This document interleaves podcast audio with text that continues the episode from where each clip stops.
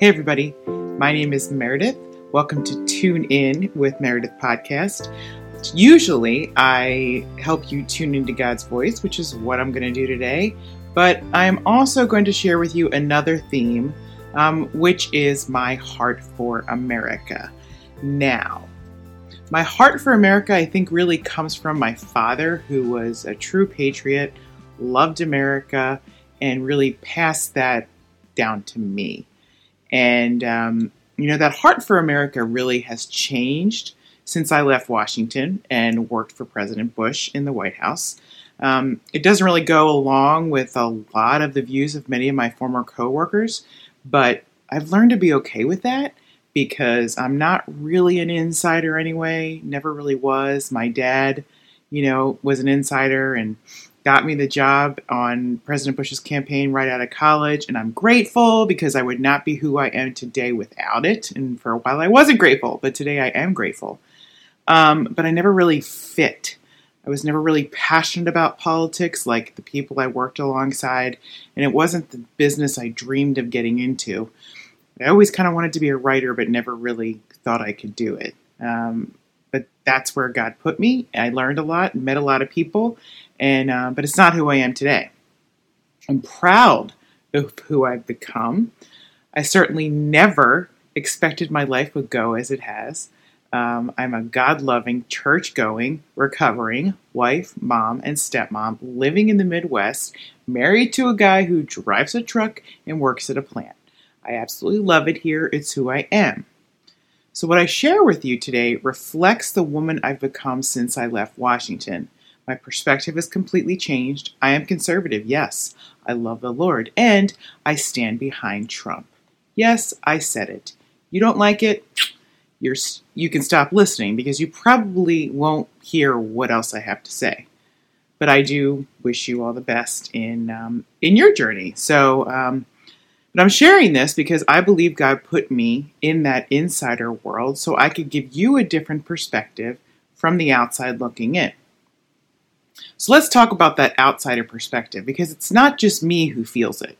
There seems to be this force that is trying to push out people who don't agree with the insider narrative. And I'm not talking about one party, it's both parties. You can see it all over the news and social media, people getting banned from platforms or being censored. There is no free speech anymore. There is no accountability with what's true in the news media. And it's funny because I was watching the old movie Runaway Bride from 1999, and in it, Richard Gere plays this uh, journalist who ends up getting fired because he was reporting about this chick in this small town in Maryland that kept running away from um, the weddings. And he gets fired because she writes a letter to the paper saying what he said wasn't true. So they fired him because it wasn't fully true. Yeah, I don't think that's how our uh, press is today, but I digress. It was just a really good example of the way it used to be and the way it isn't now. But insiders expect outsiders to toe the party line. If you don't, you've got to go. In fact, there are people calling those who support Trump fascists, extremists, and I'm not even going to mention the last one, but it begins with a T. Now, I worked in the White House in 9 11. I ran out of the building. Um, I was part of the fire drills every day after that happened. Now, it's no joke. So I know what those are, and we are far from that concept. It just makes me sick to my stomach. But that's what the enemy loves to do divide America. And he's getting more vicious by the day with the name calling. Gotta have some pretty thick skin these days.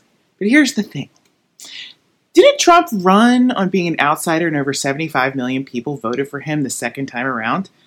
I don't think people who don't like the way Washington is being run right now really have a problem being called outsiders because so many have felt like outsiders. So many have felt like their voice hasn't been heard. The American people who support the American people who support Trump already feel like outsiders, and the fact that someone was bold enough to go into the swamp and change it emboldens them. So it doesn't surprise me that so many Washington insiders on both sides of the aisle want Trump out and anyone who supports him because insiders don't want outsiders in.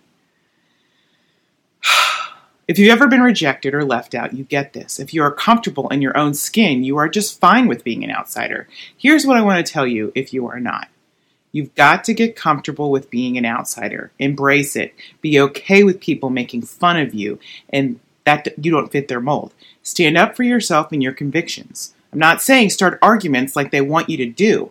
I'm saying be true to yourself and the God you serve. Don't back down. This is not the time to just go with it. This is the time to stand up.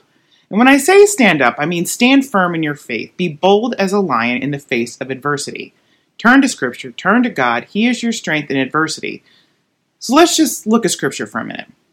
When I say stand firm, I mean put on the full armor of God so they will be able to stand firm against the schemes of the devil. You don't know what that is? Go read about the armor of God in the Bible in Ephesians 6.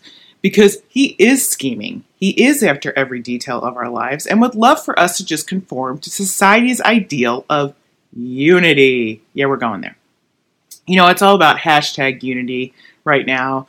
Is that computing with you? Because it's not computing for me. That's because if you know the Lord, you don't hear that word the same way the general public does. It's like a wolf in sheep's clothing. It's like we're going to put this word out there, and if you don't agree with how we're putting it out there, then you aren't unifying with us. We all know there is nothing unifying about it. It's like we're just supposed to turn a blind eye to the inauthenticity of this and accept it. No, not so much. In fact, let's go to Ephesians and look at what Scripture says about unity. Paul wrote this book when he was imprisoned in Rome. So in chapter 4, he says, hold the phone. Um, so he says, verses 1 through 3 As a prisoner for the Lord, then, I urge you to live a life worthy of the calling you have received. Be completely humble and gentle, be patient, bearing with one another in love. Make every effort to keep the unity of the Spirit through the bond of peace. Now, that tells me the Holy Spirit is the one who unites us through peace. That's why hashtag unite doesn't work because it's false. It's a false peace. But people and organizations of this world often promise, try to promise things that only God can deliver. But what we have to do is be able to discern that. And we do that by unifying together and going deeper into the Word and getting deeper into our faith. We're not going to go to that unity by looking to a new administration, proclaiming it. We're going to go to that through Christ, through the Holy Spirit. So let me just keep reading this section. Um, chapter 4 through 6. There is one body and one spirit, just as you were called to one hope when you were called. One Lord, one faith, one baptism, one God and Father of all, who is over all and through all and in all. Now, what does that tell you? One. Unity. One. Unity. So, um, and then you think, look at, I'm going to read you verses 7 through 13. Um, and it's really about what's what is what is unity about it's about coming together and really growing in christ and maturity to him it says verse 7 but to each one of us grace has been given as a christ apportioned as christ apportioned it this is why it says when he ascended on high he led captives in his train and gave gifts to men what does he ascended mean except that he also descended to the lower earthly regions? He who descended is the very one who ascended higher than all the heavens in order to fill the whole universe. Universe. Verse 11. It was he who gave some to be apostles, some to be prophets, some to be evangelists, and some to be pastors and teachers. Get ready for 12. To prepare God's people for works of service so that the body of Christ may be built up until we all reach unity in the faith and in the knowledge of the Son of God and become mature, attaining to the whole measure of the fullness of Christ.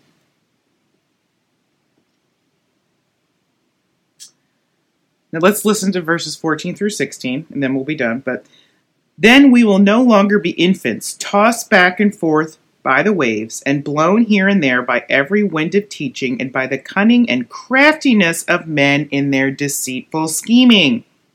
Instead, Speaking the truth in love, we will in all things grow up into Him who is the head, that is Christ.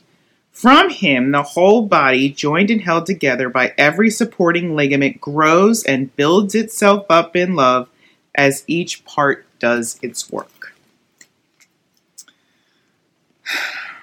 Did you catch that? The cunning and craftiness of men in their deceitful scheming. We need to keep the unity of the Spirit through the bond of peace and grow up into Him who is the head, that is Christ. We each have a role to play in the body of Christ. We're in the end times, people. This is not the time to put your faith on the back burner. This is the time to step it up. You cannot go this journey alone. You need people who believe how you believe are walking with you. Now, let me just say one thing.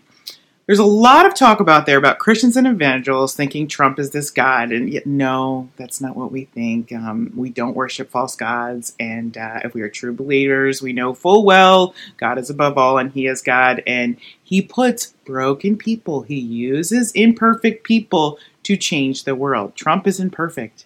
Uh, we all know that.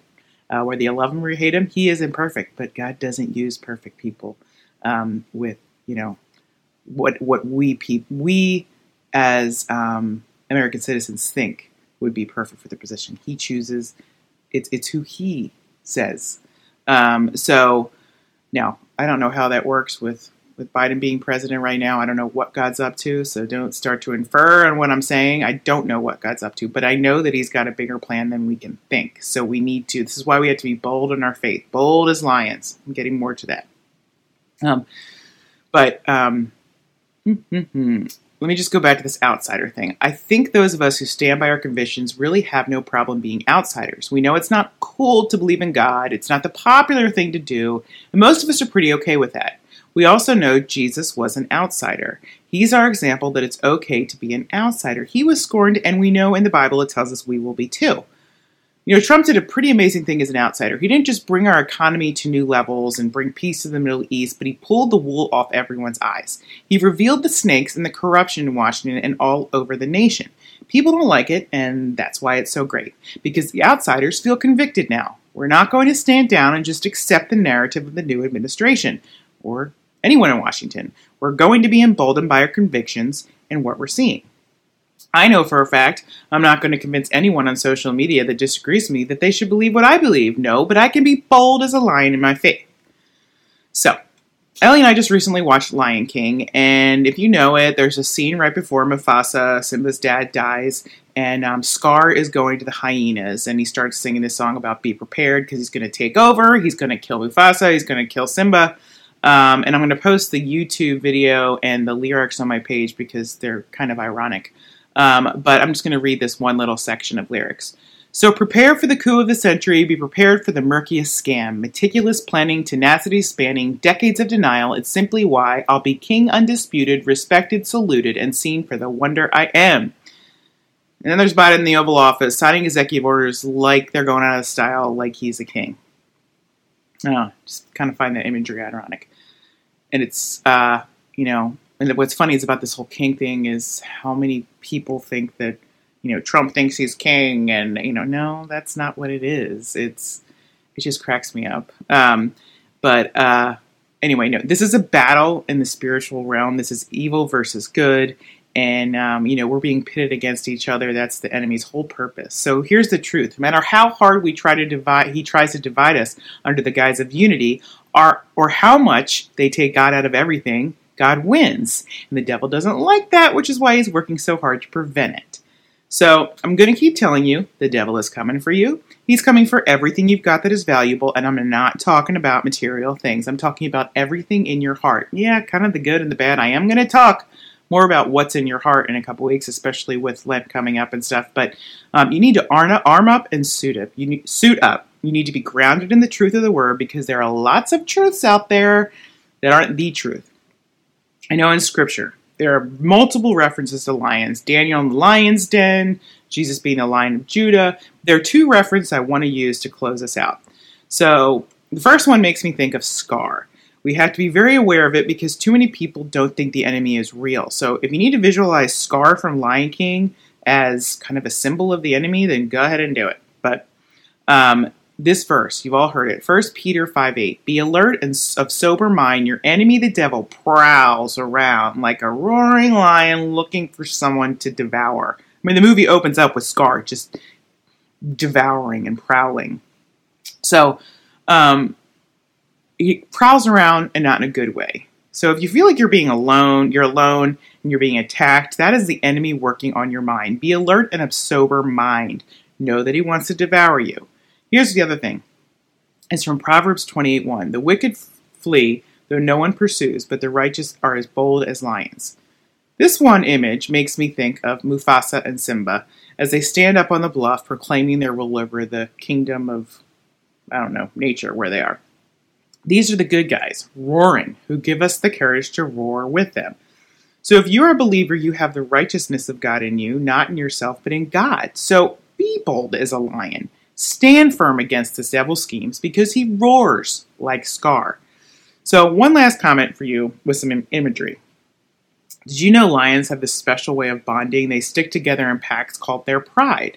I read this quote on this Kariega Game Reserve website. It said, Interaction between lions in the pride is very important and maintains a bond between individuals and keeps the peace within the group. Just made me think of that unity in the body of Christ. Um, you know, keep the unity of the Spirit through the bond of peace. So, you love when God uses nature.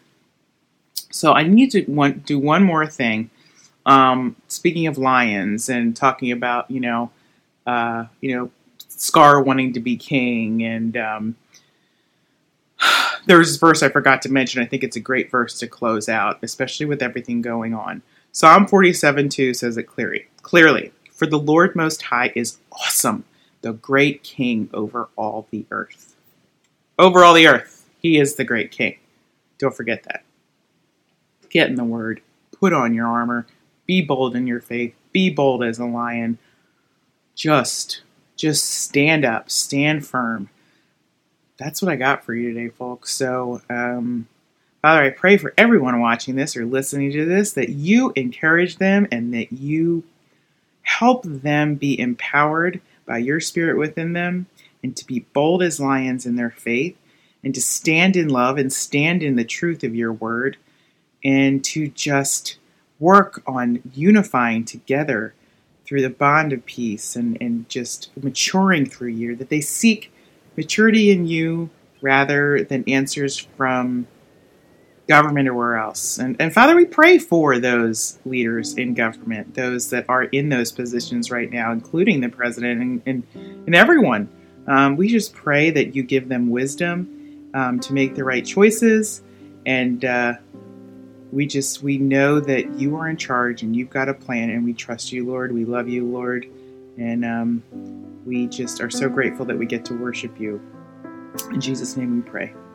Amen okay guys. Next week i'm writing a written blog um, about uh, lessons for my daughter which i'll tell you about uh, and the following week which is like valentine week. I'm going to be doing this next message um, that i think you're going to like. So i will see you soon. Have a great weekend.